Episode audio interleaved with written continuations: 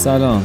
به قسمت سفروم پادکست آیسپاد خوش اومدین. پادکستی که توش من سیاوش آقایی قراره به بررسی فیلم های خوب تاریخ سینما بپردازم و کارکردم هم اینطوریه که یه فیلم رو بهتون معرفی می‌کنم و بعد از حدود یه هفته توی پادکست به بررسی اون فیلم می‌پردازم. یعنی یه نگاه کلی بهش می‌کنم و بعد از شناخت عوامل درگیر توی اون فیلم راجب داستانش و حرفی که برای گفتن داره اینکه چرا جزء فیلم های خوب تاریخ سینما شناخته میشه و شاید راجب تکنیک های فیلم برداری صحبت بکنم. من هیچ ادعایی هم در این مورد ندارم و صرفا یه دانشجوی مهندسی هم که از روی علاقه داره این کارو می‌کنه. برای همین اگه نقصی توی مطالب دیدید از همینجا پوزش من رو بپذیرید. بعدش هم به خاطر کمبود تجهیزات کیفیت صدا اون چیزی نیست که انتظار میره. اما خب امیدوارم کیفیت مطالب بتونه این صدای بد رو پوشش بده. مدت زمان این پادکست سعی می‌کنم بین 20 تا 30 دقیقه باشه و به طور مرتب هر هفته یه قسمت بیاد اما هیچ کدوم از این دوتا رو قول نمیدم. در آخرم اینو میگم که هدف از ایجاد این پادکست اینه که کنار هم یه سری فیلم خوب ببینیم و اگه هم یه جا راجبشون بحثی شد بتونیم چند تا جمله برای گفتن داشته باشیم. خب برای قسمت اول فیلم Eternal Sunshine of the Spotless Mind یا درخشش ابدی یک ذهن بیالایش رو در نظر گرفتم و قسمت مربوط به اون رو احتمالا چهارشنبه همین هفته قرار میدم.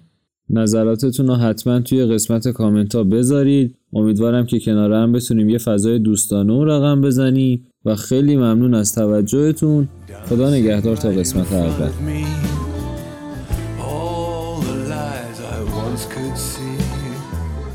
Slipping to and slipping fro.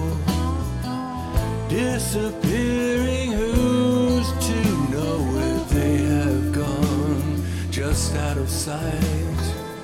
Into the shadows of my night. Who started out as stars